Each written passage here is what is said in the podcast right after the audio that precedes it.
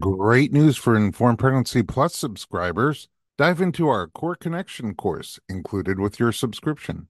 Hosted by Natalie Headings, a pre and postnatal exercise specialist and ACSM certified personal trainer, she's an incredible teacher. This five video series equips you with essential insights to understand what your pelvic floor and core are, how they work, and how to enhance pelvic floor and core strength and proper function during and after your pregnancy and birth. Learn about pelvic floor basics, key postural adjustments, effective muscle releases, and breathing techniques for a healthier core and floor. Don't wait. Visit informedpregnancy.tv and get started with the invaluable core connection today.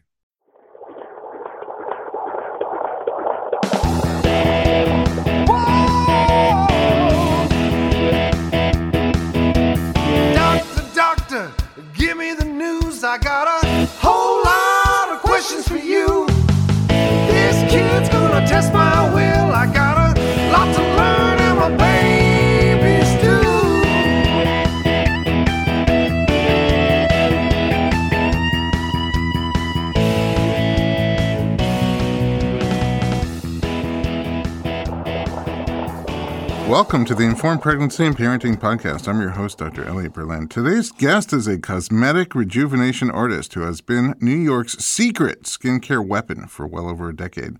She's collaborated with some of the most elite faces of the fashion, finance, society, and art communities. Her skincare philosophy takes a non invasive, holistic approach to aesthetic rejuvenation and conscious aging using a combination of Eastern and Western medicine practices. She's a mama to one, soon to be two, if we don't hurry. Could be right now. Nousha Salimi, welcome to the podcast. Thank you for having me. I know nothing about skincare, except for one thing, which is what I told you the other day. When I work on you, on your body, it's boring to me because when people have bumpy skin, it's really um, exfoliating for my hands, and your skin is so soft. And I told I told Richard that, and he was like, "Hmm." yeah, I get no value out of it whatsoever.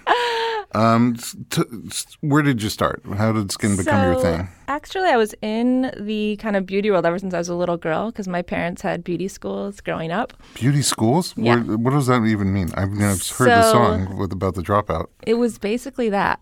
But uh, they had a beauty school in upstate New York for cosmetology, makeup artistry. Oh, really? And yeah. How'd they get into it? Well, that's a whole nother Whole new story. world? Okay. A whole new, a whole other story. But they uh, came over from. My dad was from Iran. My mom from Scotland. They met, and they both were kind of artists. And they came over and they started playing with hair. And the next thing they knew, they got a hair school. Wow. Yeah. So when I was about As soon as I think of Iran- Iranian men, the first thing that pops into my head is beauty school. yeah. Now. He uh yeah, it was either doctor, beauty school, or architect. Um so yeah, they did that and so when I was around the age of 5, I was I was kind of around that world. So um I understood it. And then later on in life, I knew I always wanted to work in nursing because I had volunteered at the New York State Mental Institution when I was around the age of 15. And then I started a nursing program through my school that I was going to and became a nurse around the age of 18, a licensed nurse. Wow. That's Mm-hmm. really young. You must have been the baby of the class. I was definitely a baby of the class. And looking back, I'm always like, how the heck did I do? Some How of the- did you do It It was bizarre. Like some of the things I experienced were just bizarre. But it was in, so I was working in the mental institution and I saw things and it really taught me a different form of communication because a lot of the patients that I had were non communicative. Mm-hmm. So basically, when, uh, not knowing, I was doing energy work when people were having episodes. If they were having breakdowns or weren't able to communicate their feelings, I would just be sitting with them. And that's how, fast forward 12 or 13 years later, the Reiki work, I feel like really was able to integrate into my practice. Okay, what is Reiki? Reiki is a form of energetic healing that can calm the nervous system down and remo- remove stagnant energy in the body. Looking back when I was younger, I was do- using energy work to help calm whoever I was with who was having, you know, whether it was friends or working in the nursing world or even for myself. When I would kind of tone in onto that energy, I would see the difference in calming the nervous system down. Mm-hmm. So you became a Reiki master. So I became a Reiki master. What's the training like for that?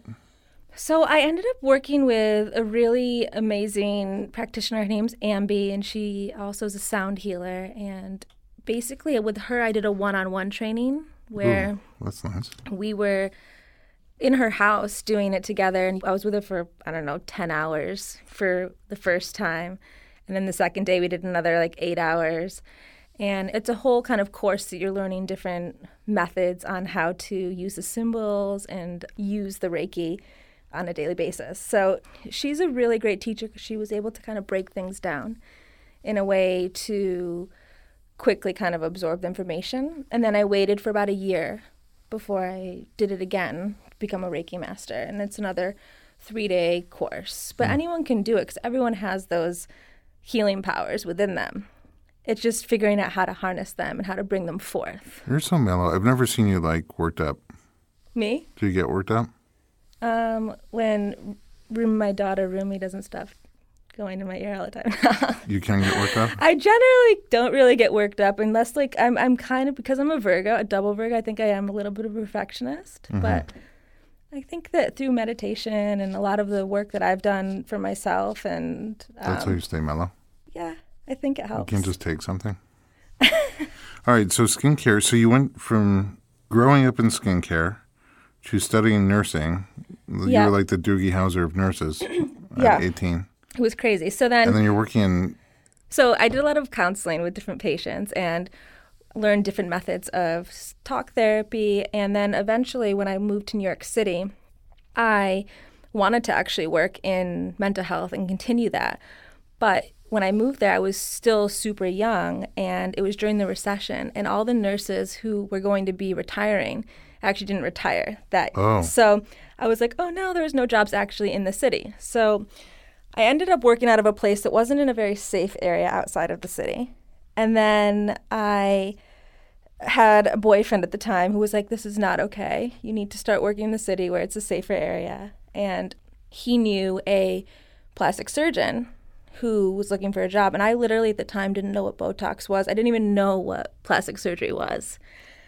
And um, I went into his office and I interviewed with him. And he was just asking me questions like, oh, I'd worked in the OR. Because I'd done some rotations. I'd seen total hip surgeries. I'd seen open heart surgeries. And wow.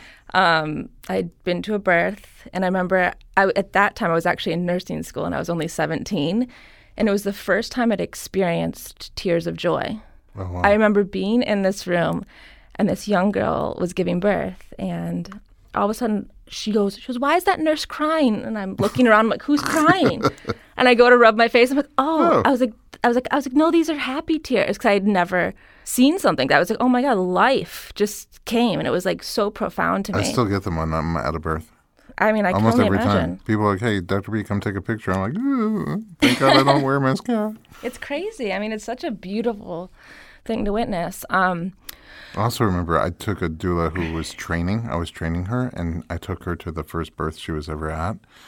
You know, it was intense. It's always intense. And when that baby, it was at a birthing center, and she was in a tub, laboring, laboring, laboring. When that baby finally came out, the doula in training that I brought just let out the biggest. She just couldn't hold it back. Tears were streaming down, and she, you know, it was What all all happy. I don't know. It's joy. It's triumph. I don't know. But anyway, I can relate. I guess is what I'm saying. Move on. yeah so so going back to that so basically i i hadn't experienced what it was to be in plastic surgery so then he was like well um, for whatever reason he saw something in me and he was like come work him in the or the next thing you know i'm assisting in the or doing stitches doing learning different things about how to administer botox how to do fillers and then where i found um, almost like a balance for me was when I could find the art in doing Botox and fillers in a way that could make people age naturally.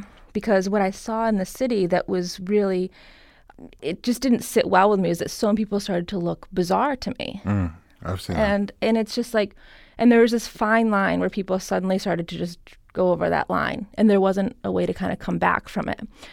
So where I enjoyed bringing the mental health aspect into it is being able to counsel some people who would keep on coming back and be like, I need more, I need more, I need more. And I realized it wasn't actually a, a uh, outer appearance thing; it was something that was going on from within. Oh wow.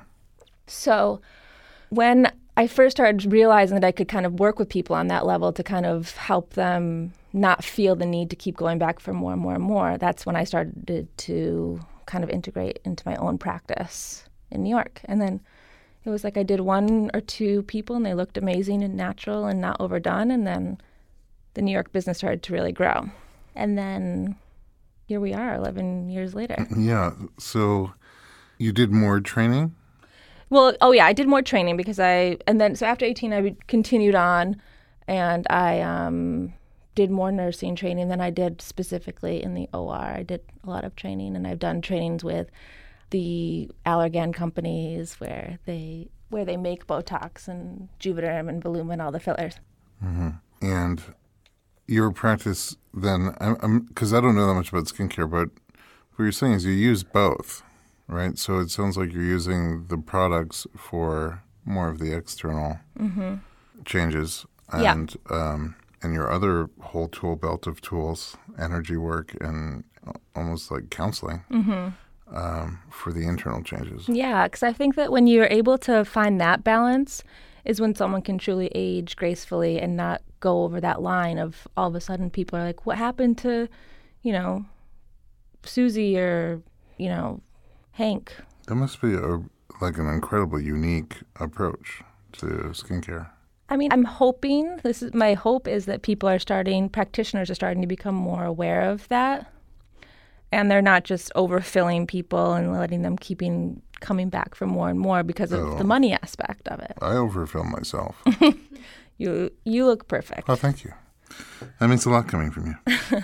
At what age do do people is like a good time to start working on anti-aging? Well, whenever someone starts to become aware of it, I think it's uh, you could always talk about it. You know, even if you're talking to your younger children about just simply washing their face morning and night, just for cleanliness. But generally speaking, I mean, I see people from the ages of 18 all the way up to. I think I have one patient who's in their hundreds, 102 maybe. Working on rejuvenation, Yes. trying to look like not a day over ninety-seven. Yeah. Exactly. And is so you that's when you start using fillers, even Um, sometimes not, as a no, teenager. no, no. no. So I do. That's when sometimes I'll do some of the more of the Reiki facial side of things, and um, Without products? yeah, without products. So I use medical grade peels, but the way I kind of gauge it is that I'll look at the person's skin and see what their skin needs are. So I won't ever make someone have like a deep peel where their skin is sloughing off, but I'll do it enough where their skin gets a little dry so they can have a deeper exfoliation to help shrink the pores, help with fine lines, and um, clear up acne or old acne scars. So that's something you can do without using the uh, products like Botox fillers and any of that type of thing. So using more natural products? Yeah, for the beginning part of the facial, I'll generally use just like a very natural cleanser, exfoliant. I'll do something called dermaplaning, which exfoliates the skin. And this is something that pregnant women can do because one of the big things when you're pregnant, you have to avoid doing all, you can't do Botox, you can't do fillers, you can't do lasers, and you can't do deep uh, peels. Really, even just localized? They're all contraindicated? Yeah, I mean, there's just not enough studies to show what could possibly happen. Like, I would never want to have have a mother do that, and then you know, God forbid something happened. You would never. You'd always question. Better be safe. Yeah, um, but also a big reason why is because when our hormones are uh, all kind of fluctuating all over the place, we have a higher chance in our of hyperpigmenting, which is when some of the women get the facial masks of the brown Oh, the spots. chloasma. Yeah. So that's like a huge thing in pregnancy that women sometimes don't realize uh, can happen because you're exposed to the sun more, your melanin's up, and uh, you get more hyperpigmentation. So my biggest thing I always tell those clients is like make sure you're wearing SPF that's at least 40 or above with zinc in Right. order to prevent that. Are you contracting? Yeah. Okay, me too. I just thought I would check. Can you see when I'm contracting? Uh, not in your belly, but I just see, I, I can see your facial reactions to it and your So, movements. so yesterday too, I was in. I actually was at the doctor's and I was having contractions like pretty frequently. Oh, how many weeks are you? Well, um, I was supposed to be, I think, 31, but he told us yesterday that the date was actually off, and I'm actually coming out two weeks earlier. I 33? think I'm 33 now. Yeah, Oh, wow. Look at that. There, you'll never get those two weeks back. I know. Hmm. Um, talk more about pregnancy and skincare. So those things are, that you can't do. So yeah, so the things you can't do are lasers, Botox, fillers. All my favorite things. Yep, you can't. You know, and you want to be really mindful about avoiding the sun as much as possible because that's what's going to bring out that pregnancy mask that everyone ends up complaining about. And generally, it takes about a year to really balance it out After pregnancy after to go away. pregnancy. Yeah, and if you're breastfeeding, even longer because your hormones are still fluctuating after pregnancy. So I won't even do laser treatments or deep peels on people who are. Postnatally? I'm sorry. Oh, while they're breastfeeding? while Postnatally? they're breastfeeding, while they're breastfeeding, yeah. so what things can you do? So the Reiki facial side of things, I like to do that, and you could also do microneedling, uh, which is able to help shrink the pores, and it's basically this little device that makes little stamps on the face, and Okay. it helps shrink the pores, helps with fine lines, and it just gives you a little boost of circulation. What to does it feel like when you're doing it? Um, everyone has a different kind of reaction, but it's not the most pleasant feeling, but it's not terrible. It's like from a one to ten, it's about like a two. It's annoying more than anything. Oh, But the Reiki facial side of it, when you're doing dermaplaning to exfoliate the skin, open up the pores, getting lymphatic drainage, which is super helpful while you're pregnant because you're holding in all that much fluid. fluid, yeah. Yeah, I mean, you're doing that on the skin, immediately it makes you look more refreshed and rejuvenated. And I think that's the one thing that all the moms are always kind of looking for is that little tiny piece of like a moment of feeling rejuvenated. So that's all built into a ses- like one session that yeah, you do. that's usually like 45 minutes to an hour. Hmm. And then I'll use a uh, more of a natural mask, depending on what the person's skincare needs are. If they're more dehydrated, I'll put something together that's hydrating for them, or if they're dry, or if they're uh, over oily, which Well, you will- make the masks Yeah. for customized person to person. yeah. So I'll just Wow. put different ingredients together, or I'll use masks that I know are more natural that I'm comfortable using during pregnancy. And um, when that mask is sitting on them, that's when I'll do some. I'll guide them into a uh, meditation. So I'll usually do a visual guided meditation, so they'll get super relaxed and they'll really feel inside their body. And then that's when I'll start kind of bringing in the Reiki side of it. So by the end of the session, they're feeling super relaxed and at ease. All the muscles in the face are super Yeah, relaxed. sounds amazing. Yeah, and so when they come out of it, they're just looking vibrant and they're feeling clear, and life is good. Do um, dads do it? They can do it. I don't. Do you not do it with dads or do dads I, not? I don't usually. I don't usually treat too many men for Reiki side of things. I think for me, I, I enjoy working with women. But I mean, or just in general, do do, Do men do it? do a lot of skincare in general? And then Well, they do actually. It's becoming much more common. Uh, So many of my patients will always bring their husbands in to do a little Botox and fillers. Oh yeah. But um, the energy work of things, I don't do the Reiki facial so much for for male patients, but I'll send them to people that I trust and think are um, would be helpful to them. So are there other people that do east west like you do? Um, there, I think it's becoming more known. I don't know too many people right now, but within my company, I'm training other nurses and nurse practitioners to follow the same With your philosophy. techniques that you've developed? Yeah, Oh, that's really cool. And they're in New York, or do you, you're bi in New York. Yeah, You're they're in New York. Um, yeah, and then eventually in time we'll start to. Once after the second baby comes, we'll bring on some more people to train. Sounds like uh, it's not too far off in the distance. I know. What about uh, nutrition and food and diet? How does that affect your skin? So, one thing I love to tell pregnant women, or even just my patients in general who are post babies or just in general for anti aging, and I've seen a huge difference even in my own skin when I drink bone broth. Mix a little ghee, a little bit of lemon, and a little bit of ginger. Immediately, like your cells feel feel nourished, and then your skin because of the collagen there's in collagen in it. Yeah, and you immediately like I see a difference in my like entire being after having like a good, solid uh, cup of bone broth. Do you make your own? No, I go to Erewhon and I spend way too much money on a cup of bone broth. Otherwise, it's like days making it, though. It is. It's like a whole process. Yeah. But that's why you can get a crock pot, which I just need to master the crock pot bone broth thing. I have a crock pot sitting in my closet and I buy bone broth. But the bone broth is definitely helpful with anti aging. And then um, I think the big thing is just finding a skincare line that works really good for you. Do you have favorites? Um, I definitely have some that I recommend to people. Like I think sunblocks. There's really good brand called Elta MD. It has zinc in it. You can have there's tinted moisturizer in it, so it's kind of easy, and you don't have to wear a lot of makeup over it. Because I like to be very simple with my routine. Do you have products? I don't. I mean, I definitely have products that I like that I haven't made any yet, but there's products that I recommend people to get. Okay, we don't have to talk about them. I just wanted to know if you have products. All right, we're, let's go into our break and then we're going to talk about your babies. Okay. We're going to take a quick break and we'll be right back with Nousha Salimi.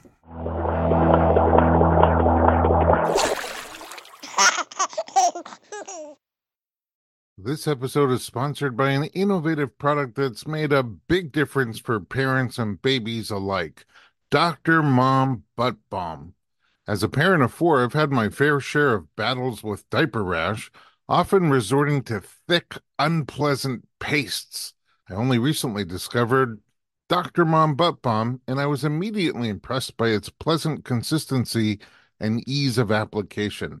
This pediatric approved skin protectant is free from dyes, preservatives, and zinc oxide, making it perfect for your baby's sensitive skin. It's designed by a doctor who's also a mom, ensuring your little one gets the gentlest care. A small dab is all it takes to soothe and protect, avoiding the mess and hassle of traditional treatments. With ingredients like dimethicone and petrolatum, Dr. Mom Butt Balm not only soothes but also restores your baby's delicate skin. Available on Amazon.com and Walmart.com, it's the smart choice for every parent wanting to keep diaper rash at bay. Remember, with Dr. Mom Butt Balm, nothing comes between you and your baby, not even diaper rash.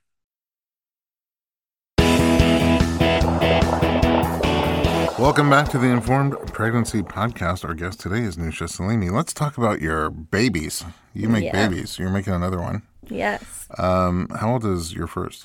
She is going to be three in May. And um, how was your pregnancy with her? So she was a little bit complicated. From 20 weeks, uh, she was breech. And at the time, I was living in New York, and I went to this really well respected doctor who immediately was like, Well, uh, we're going to schedule your C section. And I had zero autonomy on what that decision was even going to look like. And basically, I had the choice of staying in New York throughout the pregnancy, or my husband was like, uh, We have to come out to LA for my work anyway. And Oh, you didn't have a place here. no, at the time we didn't. And so basically, because I, had my business that was really busy in New York, we kind of wrapped things up. And when I was seven months pregnant, I came over here. And that's, oh, wow. yeah, that's I did I, not realize that you had just arrived off the. yeah, and I had talked to, and the, to be honest with you, Carmen was the reason why I was like, I want to go to LA and have my birth. Wow. So Carmen, who's my doula, Yeah, uh, she's actually doing my postpartum doula this time. this time. She's doing closing of the bones, Oh. which I'm I'm excited to experience. Yeah. Um, but I don't even know what that means. Is uh, oh, like so basically, binding? it's like I think it's a form of binding Oh, and wow. just taking care of the mom post. But it sounds so much more when you say closing of the bones. I know. I think it's like also just If you like say it going with a British accent, I'll totally. I'll try it myself. so anyway, I talked to Carmen, and she was like, she just was so soothing, and I just felt that that was where I needed to go. I needed to come here and have this baby. So that doctor told you, "Oh, your breech, you're gonna have a C-section at 20 weeks." Yes. But there's like 50% of babies are breech at 20 weeks. And also, what kind of birth were you planning to have? Well, I at the time I didn't know of all the options. I knew I wanted to do something more natural. That was always my vision. But it was just like immediately she's like, "Oh, this your baby's breech, and that's what you're gonna do. Do you have a C-section?" I was like, "Well, what if I'm breech?" You know, at the end, she's like, "We'll just plan the C-section," and it wasn't really talked about any other option. So you just thought in your mind more natural, but so so vaginal is more natural. Yeah, I wanted a vaginal birth. Like that's what my vision was But when I at got a hospital. While in New York, I remember thinking about the idea of doing like a home birth, but there wasn't anyone that I had known enough about or connected to to do that. So it was going to be in a hospital. Were your friends having babies, or were you the baby leader? I was kind of the baby leader. That doesn't surprise me. You're Yeah, leader. I was. I remember. I remember. I was like, oh. But most of the people I knew in New York that had babies, nobody was doing home births. It just it's not a New York thing, mm-hmm. really. So Especially you're on the Upper playing East a Side. vaginal, low intervention hospital birth. Yeah. Until 20 weeks when you found out you were breech. Yeah, yeah, that was my plan. And then so basically, I stayed. Still breech. shocking to my mind that at 20 weeks anybody would care that you're breech. Well, I think that she just that's what she was just telling me about initially. She's like, that's how it's gonna like if you stay breech, that's what. Oh, the she's just saying, okay, not that we have to schedule it now, but if it doesn't turn, then just so you know. Yeah, but she did schedule C sections quite early because she was a very busy doctor. Oh, I see. Okay. Yeah. So basically, um, then I was still breech when I left New York. So I was a seven months pregnant at that point, still Okay. breech. Came out here, met with Alex, who is my midwife. Midwife. Yeah. And she was so supportive and really helped me come to the conclusion that like, I wanted to do a breech home delivery, but hopefully turn the baby. And that's when I started meeting you because I was having. your kid to flip. yeah, we were trying. Did you, because Alex is a midwife that does home birth or birthing center birth, um, either one, because you had planned a hospital birth. Yeah, So- but then when I was we were moving out to California, I was like, I want to do a home birth. Oh, really? Because Yeah. it's California. I think just because I knew, So yeah, LA. yeah, it was very LA. um, I because I wanted to do that in New York, but it just was like I wasn't going to do it in my one bedroom uh, apartment, and just didn't see, didn't make sense really for me there. When Um, I moved, because I'm from New York, and when I moved to LA, I became vegan. I did for like an hour, but I It hold- works. I couldn't That's something that. LA does to you. Yeah. vegan and you know all those things. But anyway, uh, I was actually laughing. I don't know if we should uh, edit that or not, but we were talking about this the other day. When anytime someone knows that you're like a healer, they're like, "Oh, so are you doing ayahuasca? That's right. Are you vegan? Have you done this?" I'm like, eh. Yeah. but anyway, edit that out. No, we could. Uh, I'm on, well, it's funny because my wife wanted to have an unmedicated childbirth with our first baby. Yeah, It, it came to me as like a total shock. We're medical people. We're, I, you were a nurse at 18. I was working in ambulances. I became a uh, medic and I was working in ambulances and emergency rooms. And, sh- you know, we just grew up very medical. So midway through the pregnancy, she's like, yeah, I'm going to try to do it with no drugs. I'm like, why? I'm like, we don't, we don't even drive a Prius. We're not vegan. Like, do you shave your armpits? What's the deal? yeah. And um, I had no idea. I That no part I still don't understand, and I'm so curious. I remember I can't Shaving remember the name of the book. I'll explain to you. What the reason? The calling to wanting to do it without any medication. Oh, I know why she wanted to do it with no medication. Oh. She is does not like needles. Mm, I don't know. that I- was the drive. for me it was more like i just wanted i wanted to fully experience what it was to be in that birthing state and I if i could do people it say that. Yeah, I, I hear people say exactly that. The most, I think, most of the people who want to do unmedicated birth feel it and say something like that. yeah and i think also because when i got pregnant i had just been on like a two year very like kind of serious yoga and a journey and i w- hadn't i was wasn't even drinking caffeine like i had only had a tea for Wow. a few years it was very like i felt very clean Herbal yes. tea. and so uh, i think that was my idea with that but anyway so Oh, yeah, so then you had the option to do your baby didn't turn. she didn't turn You did everything. I tried everything. I mean, I did. So Dr. Fischbein came. He did an aversion at home, which we were monitoring the baby, so she was safe. I mean, like I couldn't tell any, anyone who I knew in the medical world, who are you know doctors. They were it just something you can't talk about, like home birth, like because you you're literally breech home birth. judged. Yeah. And that, like, and it also because I am a nurse, you know, you have more of that judgment on you. Like, why would you do that when you know the risks? But I felt like I'm pretty aware. I feel like So- I, heard, I heard your Persian accent for one second when you said nurse. Is that possible? You might. Sometimes I sometimes I have a Scottish accent slash British slash Iranian. Okay. Um, it all comes in, and then I don't know where I'm from, and then slash LA. Welcome, to, welcome to America. exactly. um, so yeah, so basically, uh, when I he, she wouldn't turn, I was like, you know what, I'm going to try this. And the funniest part about it, so we're at home. I'm in labor for two days, pushing for four hours. so you get to 10 centimeters with a breech baby at home. Yeah, her bum came out. Wow. half of her bum came out after pushing for four hours. And then I, I literally, I remember Dr. Fischbein at one point was like, stop pushing, because I think he had to turn her or something. And then I kind of clenched and I was like, "Eh." and then I was like, I want to go to the hospital now. But at that point, this is, I looked like an Amazonian woman. I hadn't showered in two days. My hair had somehow become one chunk of hair. and then Like on the doll, just yes, one piece. That it was just one piece. And then I remember telling, looking at Richard, who every time I was pushing, because he was holding one leg, he was pushing too. So he was complaining that his hips hurt. He's probably got hemorrhoids. So he, we drive. So the Dr. Fischbein pushes my daughter back in Because you wanted to go to the hospital. because I was like, I want to go to the hospital. I'm done. Poor Alex and Carmen, and and then and they had everyone there. They, everyone was exhausted because we'd all been up for two days now, basically. And they were expecting you to be And they were 10 expecting me- minutes away. Yeah. And so I kind of was just, I just felt in my body. I knew that th- my baby was okay. I knew I was okay, but physically, I knew that I needed to, I, my body couldn't handle it anymore. Okay. So we went to UCI Santa Monica. I walked into the ER and I was like, I looked insane. And I was like, where is the effing anesthesiologist? and then they brought me right in. But like the, the problem for me where I found it the hardest was that all the judgment I felt while I'm literally in labor. Like people were like, why would you have done this? Why would you? I was like, this is what I Because wanted to do. breach or because because I was doing home breech. birth? Yeah. So, oh, you know, that's a big thing that maybe I just glanced over. Going to the hospital meant that you could no longer deliver vaginally. yeah. No, I had I It wasn't like um, a head down baby that you're working at home and you get exhausted or the baby's not dropping. And so some of the interventions may be helpful to continue the vaginal birth. You made a choice. Baby was coming out of you already. yeah. You made a choice not just to go to the hospital and get some pain relief. You're like, we're going to have a cesarean now. Yeah. Wow. And um, so, like, I knew that going in. So, I, I mean, I was stopping in the hallway every minute because I was still having the contractions just, and just holding her in, basically. Just like on our podcast. Yeah. Yeah. yeah. It was exactly. We're recreating it. yeah, I know. I like to relive things. I like it. Yeah. Uh, so anyway, they brought me right in. I had the C-section, but the beautiful thing about it was I had all this fear that I wasn't going to be present, and that was why I was so resistant against having the C-section.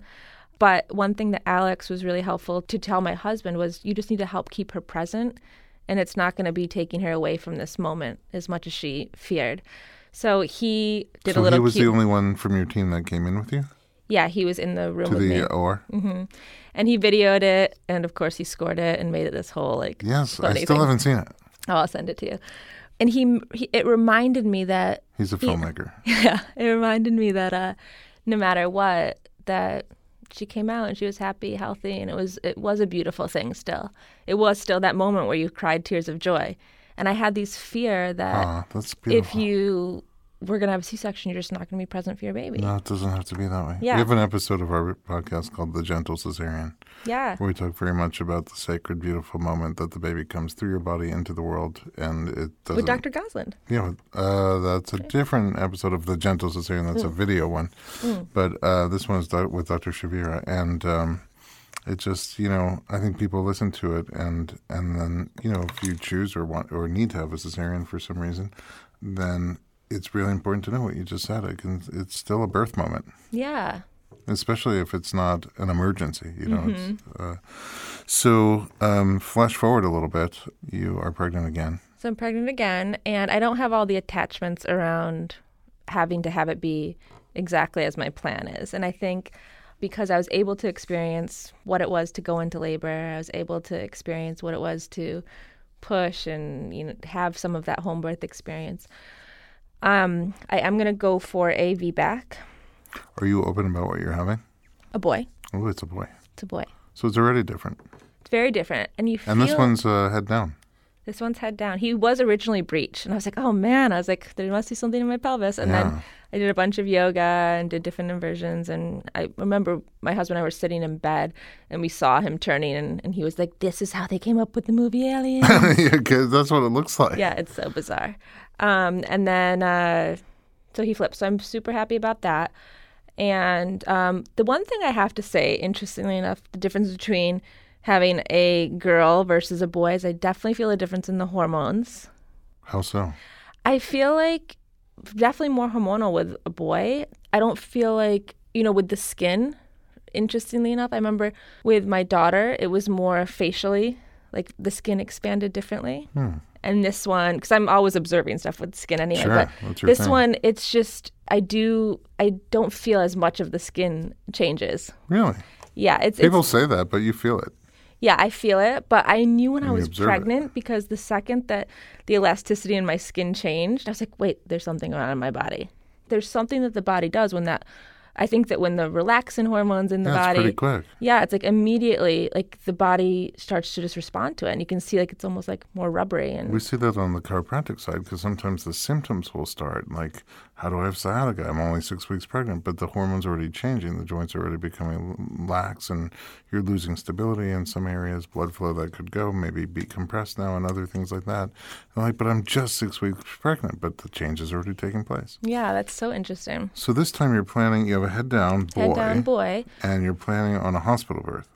I am. I mean, I to be honest, with you, I was gonna do Uh-oh. a I was gonna do a home birth with Alex again, but just because it is a VBAC, um, Vaginal birth after cesarean. vaginal birth after cesarean, I think I'm going to go for the hospital birth You don't sound 100% convinced still. because I'm not. okay. I'm not fully. I'm just. I'm honestly. I'm just going with the. But Alex is going to be with you anyway. Alex is gonna and be you're with me going to anyway. labor at home for a while I'm anyway. gonna labor at home. I'm gonna have Patty with me. So if like this, I mean, are, will you be set up so that if everything's going great and the baby just comes out, you just keep it as a home birth? Yeah, Or- like oopsie, Oopsie? baby came at home. Yeah. I mean, because they do VBACs at home. They're- I Yeah, they mean, do. They'd be comfortable doing. That. But I, you know, home. I do have a. The, the doctor is planning for me to be at the hospital. But you're you sound up in the air. Like let's labor at home and um, well, let's see what happens. Yeah, that's what I'm kind of doing. I mean, it could be that the first one you're planning to have at home and you had at the hospital. I just can't tell anyone that I'm planning. If like the thing Oh, about the if you're listening, close your ears. because all of my family and all of Rich, like Richard's family, and everyone just because they knew what happened the last time, they're like, uh, I'm just, I've honestly am in like the flow of whatever's gonna be the most comfortable situation for me and then whoever's with me. Are you gonna do Reiki while you're in labor? Yeah, I'll definitely do, do you that. do it on yourself, or does somebody have to do yeah, it no, for you you? can do it for yourself. That's why I recommend everyone to go and do, Do you have even like enough the time Reiki. to learn Reiki so I can do it for you? Yes, we'll pass it over to you right now. The energy. I, I get it. It's coming. yeah, I mean, people can do online courses for Reiki one and two, and yeah, it's just a, it's a beautiful way to find healing within yourself. Hmm. So I definitely recommend people do it, but I, you can totally do it do it during birth. I've done it for friends while they've been in labor, and it's just really really helpful. Sounds cool. You know how Alex sometimes calls me to a birth when something's up, like if uh, there's back spasms or the baby's rotated badly or back labor or anything like that. Sometimes a midwife or doula will call and say, even people I've never met before, hey, can you come in here and like help us out a little bit? This weekend I got called to a birth, very bizarre, at Cedar Sinai where I go all the time. And the reason it was bizarre is because I was a couple I'd never met before. The doula was calling me for the dad, not the mom. She something he had thrown his neck out in the middle of her labor. So I'm in there. He's sitting in a chair, and I'm digging into his like big spasm. He can't turn his neck, and I'm digging, and he's like, ah, and then all of a sudden she's on the bed, and she's like, They were like having referred yeah. I was like, this other. is so sweet. You know, what a date. But you naturally have all that those healing powers within your hands. You're just not calling it Reiki. yeah, I'm not calling it Reiki, but I could call it Reiki. You could. You no, can call it whatever you want to call it, but there's something coming through the energetic things from your hands. Oh, thank you. Mm-hmm. Well, um, are you who? Who's on your team? Who's coming to your birth? So Patty Quintero, She's gonna be your doula She's gonna be my time. Your doula. labor doula. yeah, and then Carmen Thomas, if she's in town, she'll also come join us. We just want to have a, basically a big party, a birth, birth. party. Okay. Um, Carmen will be there at some point, and then Alex Evangeletti, Will be your monitrice, I suppose. yes, Midwife Yes. with uh, with monitoring privileges. yes, hopefully, um, and then I'm also working with Dr. Gosland, who's would do if in the worst case scenario I need to do a C-section. Mm-hmm. He's who's going to do that 'cause he's going to do the gentle cesarean. Oh, that- gentle cesarean. But in but he's also I mean, according to the plan, if you go to the hospital to deliver, He's- that's yeah, when he's totally he's your open hospital to- doctor. Yeah, but he's does not go over the um, due date. Oh, really? Wait a second. This is news. I went and I asked all my my questions. Okay, we'll have to talk about that. Yeah. 'cause, uh, so hold on one second. At home, will your daughter be there? Yeah, She'll be there, and she's very excited. Have to... you talked to her about birth? Oh, every all the time. She's She's she's obsessed with watching her birth video. Oh, she watches that video. She That watches dun, it dun, all dun, the time. I have to. I'm gonna send it to you to watch tonight, yeah. so you can you can get the visual of it all. I love it. And then um, uh, Richard, I suppose, will be there yes. for some of it. Your husband Yeah. And maybe hopefully you can come too. filming. I'd love to be there. I can cook whatever you need. I'm not sure. Richard will be asking for adjustments because you know it can't always be just about me. He always has to have something. Every time I see you, uh, next time I, I, I come over, I'm gonna work on you, and then I'm gonna do some Botox with him. Literally, I'll have an entire day of patience and I'll be exhausted. And he'll be like, "Baby, can you do a little bit of Reiki on me?" I'm like, "I have nothing left to give." I can picture both of you doing that. You made him sound like Austin Powers, though. he, he's kind of like him. A little bit. um, and then so you're open, like it does. However this goes, it goes. Yeah, I'm not attached to anything. I'm o- I'm okay with whatever as long as this baby comes out healthy and happy and sleeps well during the night. I'm gonna be very happy. In your first birth, when you were laboring at home, did you want to be touched or not want to be touched? Yeah. You I was it. in and out of the bath. Carmen was massaging me. I don't know how she had these supernatural powers to stay awake and For massage me for so Yeah. long. Like uh, that blows my mind. It's like it's auto because I've I've been to births for 23 hours, and when I'm doulaing, I'm usually body working. like doulaing is I think the number one thing that everyone should have. Because your spouse also like it just puts like an energetic balance for the spouse too because no matter what they're going to be obviously nervous too whoever's there kind of going with you and i think the doula just brings in such a nice balance to the couple and then for the mom laboring Here's I mean, a little secret: huge. we have I'm a doula, and my wife is a doula, and for all four of our kids, we hired a doula. Yeah, I think it's so. I mean, until I experienced it, I was like, whoa, this is literally worth every single penny and a lot more. I think it's nice to have a birth party, even if you're not pregnant, just to get all those people that you just I just, mentioned. cause I in just love all those people. Like, I want to, I want to pay them just to hang out with amazing me. people. Absolutely, I can totally see that. We should do that during a big birth party one. Yeah. Um, I hate it. We're out of time. I love talking to you, and I learned stuff from you. And I did not know anything about skincare. Forty-four years, and I'm finally starting to learn. I should have washed my face as a kid. oh. I feel like you look younger just from our talk. Actually. Thank you. Yeah, I, I can. I, I feel the gray going away. Um, your business is Rejuvenate. Mm-hmm. Your company. How, Rejuvenate with Nousha. how do we find you online? So you can go to the website at rejuvenatewithnousha.com or you can look at uh, Instagram at rejuvenate with Nousha to find out more about the Reiki facials, about the different treatments that I offer injectable wise in a more natural way. And yeah, and contact us and see if you're a good fit for any of the treatments. Yeah, I hope you'll come back afterwards, and uh, we can talk about how this awesome birth party went down. Yeah. It'll be it'll be fun. Thanks for being here at home. Thanks for listening. If you have uh, topics you want to hear about, you know how to get a hold of us. Info at informedpregnancy.com.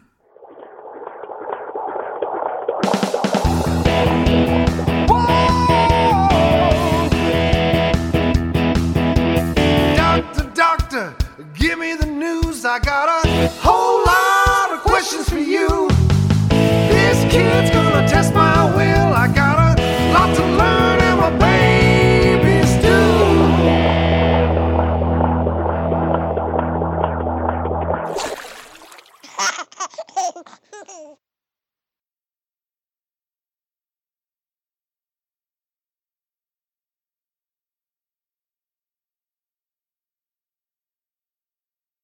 This episode is sponsored by an innovative product that's made a big difference for parents and babies alike Dr. Mom Butt Balm.